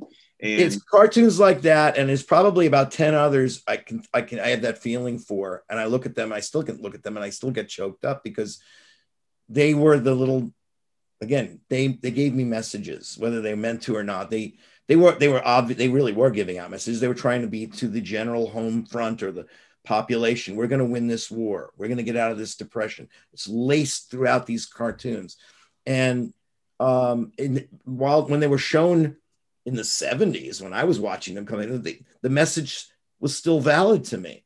And it was, you know, I I told Bob Clampett, I told Chuck Jones, I said to them right to their face, so I don't think I could have gotten through high school without these cartoons, you know. And I tried to explain it, and, and they got it. They understood. They understood because what they were putting in them, they did put in there intentionally for a different audience. Yeah. For an audience back in maybe adults back in the 30s or 40s, but but it the fact that it rang true later was actually that meant something to them too. It's like these are classics these weren't just ephemeral. Something I have to tell my students again without uh, taking up too much time is bending over for a second because I'm picking up a comic strip section. I keep this near me to show my students. I go, uh, you know, this is the, the physical newspaper that most people don't read today is the comics section. Mm-hmm. And uh, what we do, us who still read the comics, even have a rip in this one for some reason. Um, the um, is we read them, we laugh, and then we bunch this up and throw it away. That's called ephemeral. You, it's a laugh for the moment. That's the way people regarded comics for decades. In fact, they may still do it when it comes to the newspaper strips. And that's the way people treated the cartoons in the movie theaters. All those cartoons were never meant to be seen again. They were never meant to be seen. They, there was no television. They didn't know there was going to be seen later on TV. There was no, they didn't even reissue them to theaters until the later 40s, till after the war. They, they didn't even rerun them. They basically always made new ones, like like new comic strips in today's paper. They never made, they never made, uh, they never meant for anybody to see them again. They were just meant to be seen that week, and that's the end of it. And anyway, I'm not even sure I'm going with that, except that the these things are are great, are greater than than their what they were perceived to be in the first place, and uh, you know, uh, the messages are still there. It's they're still strong, and uh, uh, and I will say now that I'm older, I can actually now say that uh, not only message received, message true. Yeah, message true. Uh, you can be what you want. Look at me. Somehow I got to live a cartoon life it happened. It actually did happen. Look, I had real jobs. I did real things in the real world way back when in those days. But but uh, when I was working with Leonard, that was a that was an I call that a hobby. That was on the side, a full time hobby that I did literally every day. But it was it was not paying me any money. It was not. I had to. I worked. I worked at you know. Well, that's another story for another time where I worked in New York. Uh, but I uh, uh, so ultimately my my passion and what I wanted to do and what I was doing melded with you know uh, it, it, went from being a hobby to being something I can pay my rent with to you know uh, something where you know I'm you know I'm just happy I have a wonderful uh, life of doing what I want to do. It's a little frustrating because I'm there's so much I want to do and I still want to do, but we're doing it. I'm doing it you've still got plenty of time, Jerry. And just before I ask you the final question and let you go for the rest of the night, um, that story you told with Bugs and the Vulture and the Japanese mm-hmm. flag, that thing rung. I was getting goosebumps when you were talking about it because I've watched it one time, and I joined the Navy when I was about 19. I got to see Pearl Harbor, really? roll through Pearl Harbor. Wow. Um, and have you ever been down there? Have you ever gotten the chance? Pearl Harbor? No, I'm planning. I'm hoping to go to Hawaii uh, next year. But yeah, if you if you get the chance to go to Pearl Harbor, it is the most surreal experience. I never intended to join the military, but in 2008, when I graduated high school, I had a pretty decent job where I was pumping uh, rich people would get their boat stuck in this little canal. So I was dredging canals essentially, getting paid really good money, uh, mm-hmm. $12 an hour back in 2008 for somebody that just graduated high school. And it was all under the table. So it was fantastic. I figured that's what I'd do for the rest of my life. And then uh, we got hit with hurricanes because I live in Florida. We got hit with a couple hurricanes back to back to back. And uh, the water ended up rising so the rich people weren't getting their boat stuck so my job essentially went away. Searched for a long time uh, trying to get a job and i couldn't get anything. So i was like screw it you know i just joined the military. Four years and i'm done. Ended up doing seven years. I got hurt had to get out um, and you know here i am. But getting to that story when I was when what you were just telling when I was in the military, when I got to go to Pearl Harbor, the reason I joined the Navy is because my uncle told me I was way too nice of a guy to get shot at. So don't join the Army. My brother was in the Marine Corps. He said, don't join the Marines. You're way too nice of a guy. Join the Navy, right? So that's what I wanted to do. I joined the Navy. In my first deployment, we're going out to Hawaii and we're going over uh, where the boats are still at the bottom of the bay in Pearl Harbor, still really? bottom of the harbor. Yeah. And when you go in, now, usually when you guys travel on boats, you travel in what's called battle groups, right? So you've got the lead boat, and they generally have the highest ranking officer on the boat. They generally go first, and then subsequently everybody follows them that's a lower rank, right? Mm-hmm. And when you go in, you're proceeding honors, and everybody is lined up on the outside of the boat. And when they blow the whistle, that's when you salute. You're paying your respects for the men and women, mainly men during that time that lost their lives that are still down there. Um, and it is the most surreal, like talking about it now. And I don't ever talk about the military too much because I didn't have a fun time. It wasn't good. I got hurt, um, you know, really early into the, into my career and uh, trying to deal with a lot of the shit that I was having to deal with. It was very hard being away from my wife um, very young, married, still married to her now. It will be 12, 12 years in May. Um, hmm. And I have 11 year old, and then I have another baby on the way uh, in a couple uh-huh. months, right? So it's all the pieces are really starting to fold in. But, you know, being that young and being that away and not really having somebody to, you know, soundboard off of, right? And then going through that experience. And the reason I bring this up is because of that cartoon. The first time when you're talking about that cartoon, I saw all the symbology, right? From the Depression in the 30s when it really hit the Dust Bowl and everything like that. There was no hope and then you can even go back into the 20s, before the Roaring 20s, when they put the mm-hmm. Volstead Act in there and they were talking about the prohibition of alcohol. Nobody had hope back then, right? Everybody was still drinking. We talked about a speakeasy earlier when it came to the comic uh, comic cons, um, but there was no hope. Then you roll into the Depression, no hope. Then you roll into a war that we were never intended to really get into in World right. War II. When the Japanese came and bombed us December 7th, 1941, and they took out almost our entire Pacific fleet, right? So all of these things were leading up to no hope, no hope, no hope. Stick your head in the mm-hmm. sand, just get it over with type of thing. No hope, no hope, no hope. And then you bring up this cartoon that I've seen one time. And I think I actually saw this on a war vessel because they would have on the AFN, the Armed Forces Network, they would have cartoons and movies and stuff like that that would play for us. Sometimes it was brand new movies that were still in movie theaters, but if you're deployed, you can't really go. So they would send you out DVDs so you could see this type of stuff. And I think I where I saw that was on one of the ships that I was attached to. Um, and when you told that story, man, I, I had just this this visualization, this realization, right? Just being in that moment right? Going away. And and my no hope scenario was not as grim or, or, or bleak as the people that were on the bottom of the harbor when it came to pearl harbor. But thinking about where they came from where they're at where i'm at and where i'm going man it gave me hope. Like that cartoon gave you hope. And with this podcast it's given me hope that one day I can do what took you so you and Leonard so fucking long to get in here, man. That's what I want to do with this podcast. I want people to see the Jerry Beck. I want people to see the Leonards. I want people to see, and I'm actually reading Chuck Jones's, I think it's his autobiography, Chuck Amuck. I'm reading that one right now. It's a fantastic book. Mm-hmm. Almost done with it. Um, and uh, you know, I, I want people to see you know the jerry beck that people need to see i want people to see the guy that will sit here and talk and wax so poetically about a, a, a medium that is that has touched all of us at one point in time right? It's given us hope that word you brought back up right? It's given us hope. And i don't know what i was expecting with this whole conversation right? You told me that you could go on and go on and go on and i'm glad you did man. I, I really had fun with this talk. And i always like ending it with this one question. Now you, you brought up a couple different shorts and animations and films that absolutely touched you when you were younger, when you were adult, and even now you look back so fondly on. Mm-hmm. But if you had to, and I'm not going to ask you what your favorite cartoon is, or your favorite cartoon character is, or your favorite animator, or anything like that. But if you can only watch one animated short, whether it is a full length 20, 30 minute cartoon or a film, for the rest of your life, or if you knew you had one hour left to live, Jerry, and you can only watch one more cartoon. I can't imagine the scenario that that would be some horror film or that would be no, no.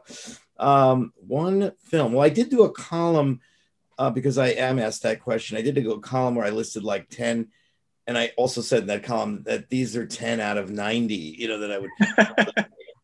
um, the good news, the, the, only reason I did that column recently, semi recently, was that in the last uh, five years of teaching or more, even, um, I, I, tend to run the cartoons I believe my students should see, and uh, ones that, of course, I think are great and uh, are important to see, and and thus I get to see them over and over and over again. Particularly in this last year, where I've been remote teaching to several schools, and so I'm, sometimes I'm watching the same cartoon three days, three times a week or something.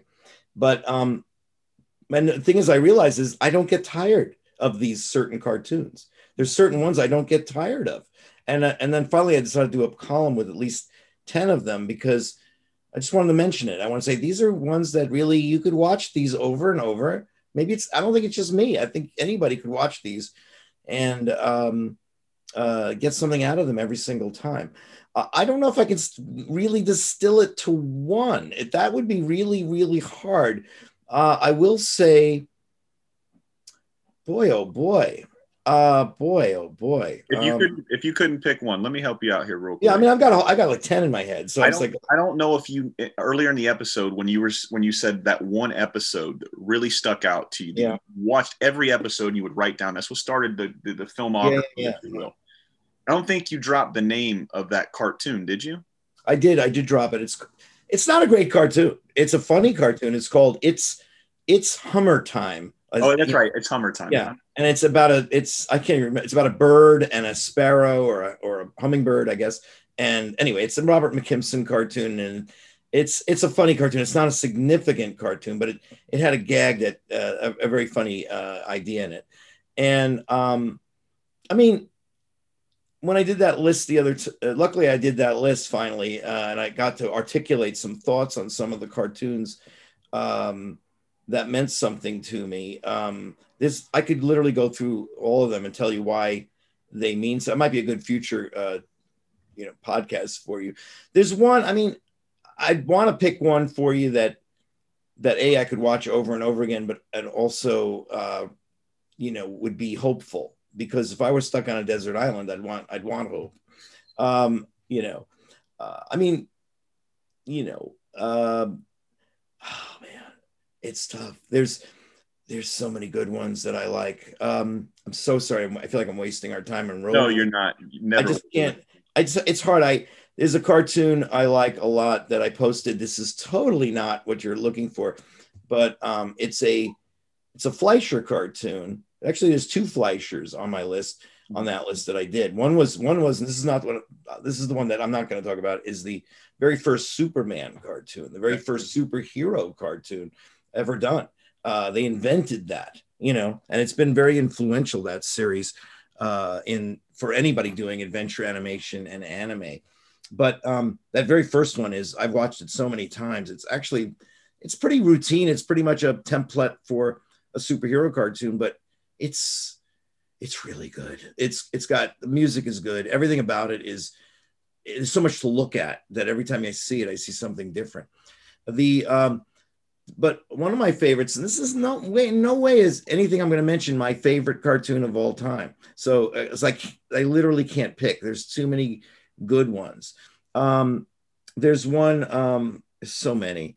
There's one uh, that a Fleischer one uh, that I wrote down. It's just, it's so innocuous it's called um, Flight uh, uh, Grampy's Indoor Outing, mm-hmm. and uh, you know, it's just I, I think it's very well made. It's just it's it's typical of the series they were doing at that time. It's with Betty Boop and a little boy, and they're going to go out and uh, apparently there's a carnival in town, and they're going to go out. And it's again when I say it's well made, the Fleischers use this three dimensional background thing that's in the cartoon. I mean, it's more than just what I'm saying. It's visually uh, opulent, and um, the, the boy and the little boy's going to go out and they're singing a cute little song, a beautiful little cute little song about going out, and how much fun they're going to have at the carnival. And then as soon as and they're getting ready to go, as they sing the song and they get to the front steps of their apartment building, and just as they got on the front steps to leave to go to the carnival, it starts to rain.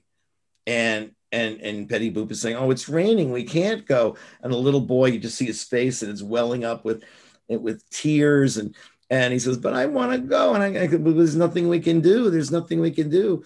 And then the word gets out to another tenant in the building, which is which is Betty's Grampy, who in the series of those cartoons was a crazy inventor. He's an inventor. He just doesn't make he makes stuff out of junk. He can find anything like this and and make it into something. And and uh, this is I think this is one of the they, they're in many. He did many of these, but this one's really good. They um so he comes to the rescue. He comes downstairs and he has them come up to his house and they turn everything in his apartment into an amusement park ride. Mm-hmm. You know, there's suddenly a whip and there's uh you know a, a, a you know you know the thing the hammer with the bell and, and everything you can think of that he he makes it out of found objects. And then they top it. They keep topping what he can do what he can do. And the uber topper is he's got them going around like a top like in a like you know like, like a flying saucer thing mm-hmm. in on their on the and he pulls a switch and they go flying out the window.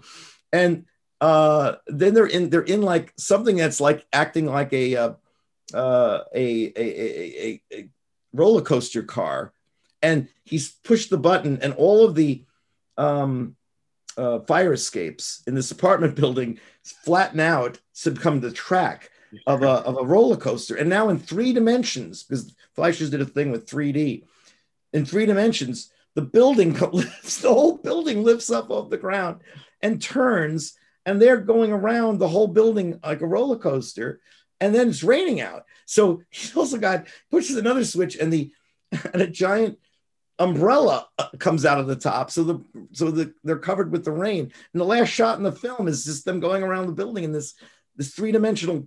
You'd have to see it, but I look at this card because it, it's perfect because it it starts off funny and optimistic, and something happens. They're they're thwarted from having their fun, and then through the sheer invention, you know, a Grampy uh, makes their dreams come true. And then the way the pace of the cartoon, it gets more elaborate and more elaborate till you end on this incredible sight of this revolving apartment building with an umbrella over it. I mean, wow. I mean, I mean, I mean, wow. And and but the it's entertaining and all that, and it's visual, but but it also tells me never give up. Don't give up hope. There's always an answer. There's a way out. These are things I learned from these cartoons. You know, it's weird. It's little messages, but that's what makes me the person I am. And other some, you know, I'm an optimist and I'm I'm, you know, there's always an answer. There's always a way out of it. You know, I mean, I've seen wonderful adventure action movies with that kind of thinking. Uh, but there's a cartoon that's telling us that. Um, that's what I gravitate toward. Uh, that's the kind of thing um, that I that I love. You know, another I've got to mention another one that I love. I don't even think this one was on my list. Maybe it was. Yeah, it was. It's called it's a wartime one with Daffy Duck called Scrap Happy Daffy, mm-hmm. and it's similar in that it's, you know, he's he's collecting scrap metal for the army, and the the yeah, Nazis yeah. see him doing that. You've probably seen it, and he and they fire a torpedo toward it. Hitler orders a tor- to get that duck in his scrap pile, and they send out a torpedo, and inside the torpedo is a metal eating Nazi goat, you know, which makes sense because goats eat metal and he's got a metal scrap pile. And that was what metal collecting metal during the war was a big thing. Mm-hmm. And uh, to make bullets and things like that. And and uh, so then there's a l- little romp where Daffy is doing all kinds of gags to the uh, the, uh, the, the goat and uh, you know to elude him. And then uh, finally he gets beaten up by the goat He's like beaten. That he's like gets the beat his stuff beaten out of him, and he's lying on the floor. And suddenly there's a, I guess a dream, but he suddenly there's the spirits of American ducks appear to him. You know, there's a George Washington duck and a Lincoln duck, and they all tell him America doesn't give up. We don't give up. And he's like, and oh, I love that. I mean, and and and all right, and then and then the next thing after they finish their song about how American ducks don't give up, there's a rocket that goes off. Look up in the sky, it's a bird's plane. It's super American. Yeah. And it's Daffy Duck as a Superman costume. And he's super American. And and then he goes after the Nazis and beats the crap out of the Nazis. And I mean, and then it turns out to be a dream. But then it turns out to not be a dream. It's very cool. I just love it. It's beautifully done. And it's it's so to me, it's completely nuts and wacky, but it represents the spirit of the time, the spirit of America at that time, the spirit of the American person that we're going to get out of this. We are, you know, they that that whole that, that term wasn't coined yet, the greatest generation, but uh, that's what they were, and they did get out of it, and willpower and optimism will do it, and things like these cartoons, you know, uh, and these again ephemeral. None of these were meant to be seen again. They were there for a week and out. That was the end of it, and you know, uh, it's my job to make sure you see them again, that you know about them, that you, that there's a way, you know, that's well, my job. I got to tell you, man, I, like I said, I didn't know what to expect when we were going to talk, man. I didn't know what was going to happen. I don't have, other than a few bullet points, and I'll show you my list. I don't know if you can see it. I don't really have much. There's some key points I like to hit. You know, what you're working on, cartoonresearch.com. There was another yeah. one on here. I got it somewhere. Animation Scoop blogs, those YouTube blogs. Um, and then for the most part, I just kick it freelance because I, if I have a script here, it doesn't feel organic. It doesn't. It feels structured. It just feels like I'm I'm claustrophobic in a sense. I guess I just I don't feel like I can get out of my out of my own head. I'm just sitting here always looking down.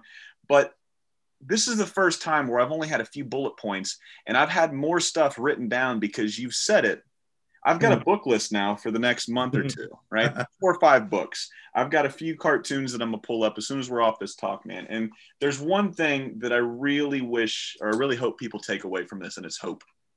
It's something we've talked about at nauseum for most people they'll be like god will they stop? I'm not this optimistic you know but but there's one thing that that i think more people need and it is hope man.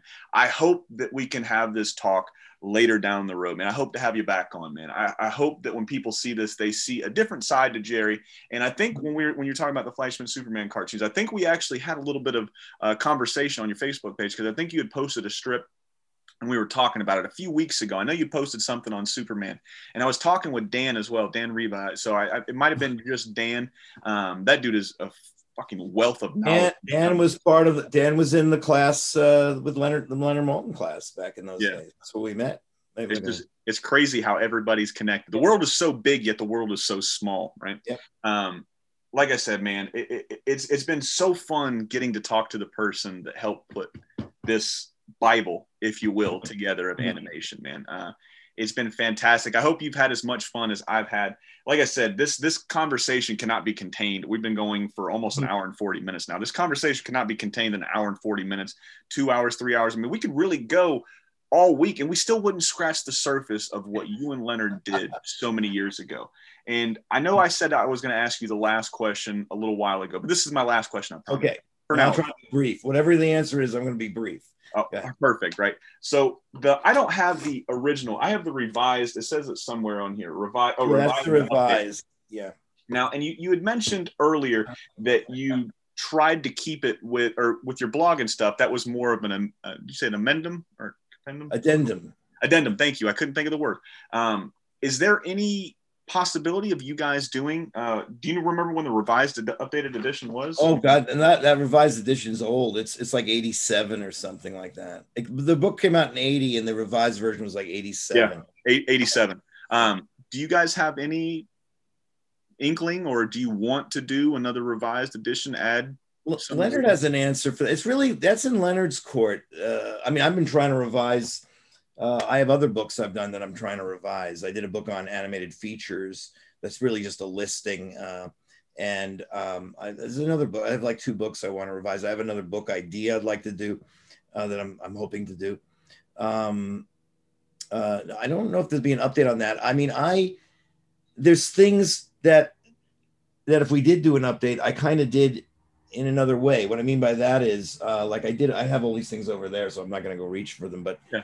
Um, but I did a book on the Pink Panther, mm-hmm. and it's basically we didn't have a chapter on the Pink Panther or any of that. That's all from the 1970s and 60s and 70s. And I think we were trying to keep it, you know, back to the 30s, 40s, 20s. Yeah. You know, uh, we didn't want to really go up to the 70s and 80s were the period we were living in. We didn't want to even kind of touch the period we were in. Uh, so we didn't really do that. But but had we done something on the uh, the the DePatie-Freleng, the studio that made the Pink Panther cartoons and the others. Uh, I I ultimately had a chance to do such a book. Um, uh, it's it's really a picture book on the Pink Panther, but I in the back of it I put a complete filmography of everything that studio did. So so I was able to do other stuff that expand upon what's on in that book. I, the feature book I did is called the Animated Movie Guide. That's kind of like it's every animated feature released in the United States up until when the book came out, which was 2005. Okay. And um, I did a book that a lot of people like, but it's a little out of print. It's on my shelf there. It's called uh, Animation Art, mm-hmm. and um, uh, it's a really good book because it's because of the weird circumstance that was that it was created under. Um, a publisher came to me about it and wanted to do this book. They wanted it done for Christmas, and it had to be done like it had to be written really fast. And so we ended up, I ended up hiring a lot of friends of mine who were experts on a lot of different aspects of animation. And we, it's it's a it's a it's a concise history of everything in animation up till again around about 2005 or so and it's it's uh, pretty good for what it is it, it's, it's called animation art so i mean i've done things that are kind of taking from of mice and magic and going further with it. You know I'm, I'm, I'm leaving out all the other books i did. I did books on hanna-barbera and oh i'm forgetting i've done many books on looney tunes several. And um yeah there's a few of them i've had to drop like 50 bucks on just to get so they've been uh well, hopefully they won't cost that much but um you know they, out of print so. Yeah i mean i mean you know I, i've tried to do kind of my own addendums in other ways, you know, for other publishers. And uh, Leonard Leonard had his own career going on, wrote many other books. Uh, he was on TV. He's he's always involved. He just he just did a documentary that unfortunately I don't know when anybody can see it, but it's a history of Georges Méliès, great um, trick film uh, creator from uh, the beginning of cinema. He's he's um, there's a lot about Méliès in Martin Scorsese's movie Hugo. I don't know if you saw that movie at all. But he, um, Scorsese did a movie a few years ago called Hugo that touches on the story of George Méliès, which is a, a he's like the inventor of fantasy science fiction cinema. You, you should know about this guy. Okay. And I don't he's not in of Mice and Magic, I don't think, maybe maybe in a minor way in the very beginning, but um because he wasn't really an animator, but he made he made well, I, the only word to put is special effects films, but I'm talking about in the year 1904. You know, I mean, I mean, really early. The famous, I'm sure you've seen the image, the famous "A Trip to the Moon," where you see that little moon inside of a. Uh, oh yeah, yeah, yeah, yeah. The, uh, it's in his eye. That's yeah. George Méliès. That's one of his most famous, iconic images, and and he was an artist too. He was great. And he, anyway, Leonard just did a documentary uh, about him, and I'm not sure where it's going to be seen but uh, it, has been made. And I have a feeling it's going to be a year or two before it, uh, shows up on HBO or something. But it's uh, but that Leonard's Leonard is always doing something, eh, you know, in another. He does his direction and I do my direction. We're still best friends. We still see each other and do everything. But um, uh, we, you know, we we sort of that you know that's you know it's it still goes on you know. I got hasn't really ended. Your your your work is never done and i I, I, I can't i can't wait to see what we're gonna get man. Uh, i try to read as many of the blogs as you post as i possibly can but trying to keep up with work kid a new kid coming four dogs a cat you know a whole house we're renovating it's difficult. I'm sure you can talk we'll always we'll always be there. That's the thing. It's just there whenever you want it. That's what's great about the internet that that's what's fantastic about the internet, man. And I really appreciate you carving out some time, man, to speak to me today. I, I'm leaving this conversation with a a hunger, I guess, for more animation, and I hope that uh, I had some pretty good grades in college. I went to culinary school, so I hope I can transfer over to UCLA at least on here, so I can take course, take some of your courses, man. Because like I said, I always love learning about this. And, well, if you're that flexible with your family and everything to move to California, I mean, and I mean, and I was I was stationed out there for a little while. Well, you know, if you ever are in California, and the world, and if the world goes back to normal, um, here in LA, I up until the pandemic, I had many, many public screenings at several venues, museums, theaters. Um, I used I, I had a, a, a monthly Saturday morning at a theater in LA, the theater that's owned by Quentin Tarantino. He owns his own movie theater, and uh, we show old movie, old, old 35 millimeter prints. I, I was showing cartoons on uh, Saturday mornings. It, it turned into quite the thing, and then the pandemic happened, so we haven't done it in a long time since then. But uh, but we I do I do that kind of thing constantly, or I did, uh, and I'm sure I'll be picking up on it again. So uh, maybe at worst, plan a trip maybe uh, next year or something like that. And uh, that's I'm sure there'll be something animation happening out here, and I'm sure I'll be part of it. That sounds delightful, Jerry. Well, I'm gonna let you get back to doing what you're doing because, like you okay. said, the work is never done with the animation. Never I done. Appreciate you, man. He's been Jerry. I've been Julian. This has been What's My Head podcast, and thank you guys so much for listening. I'll check you guys as I stumble through it again. I'll check you guys when I check you. Thanks again for checking out the What's in My Head podcast. If you're digging what you're hearing, leave us a five star rating. That will help other fans of animation and pop culture find the show. Don't forget to smash that subscribe button, tell a friend, and I'll see you guys and gals next week. Good night.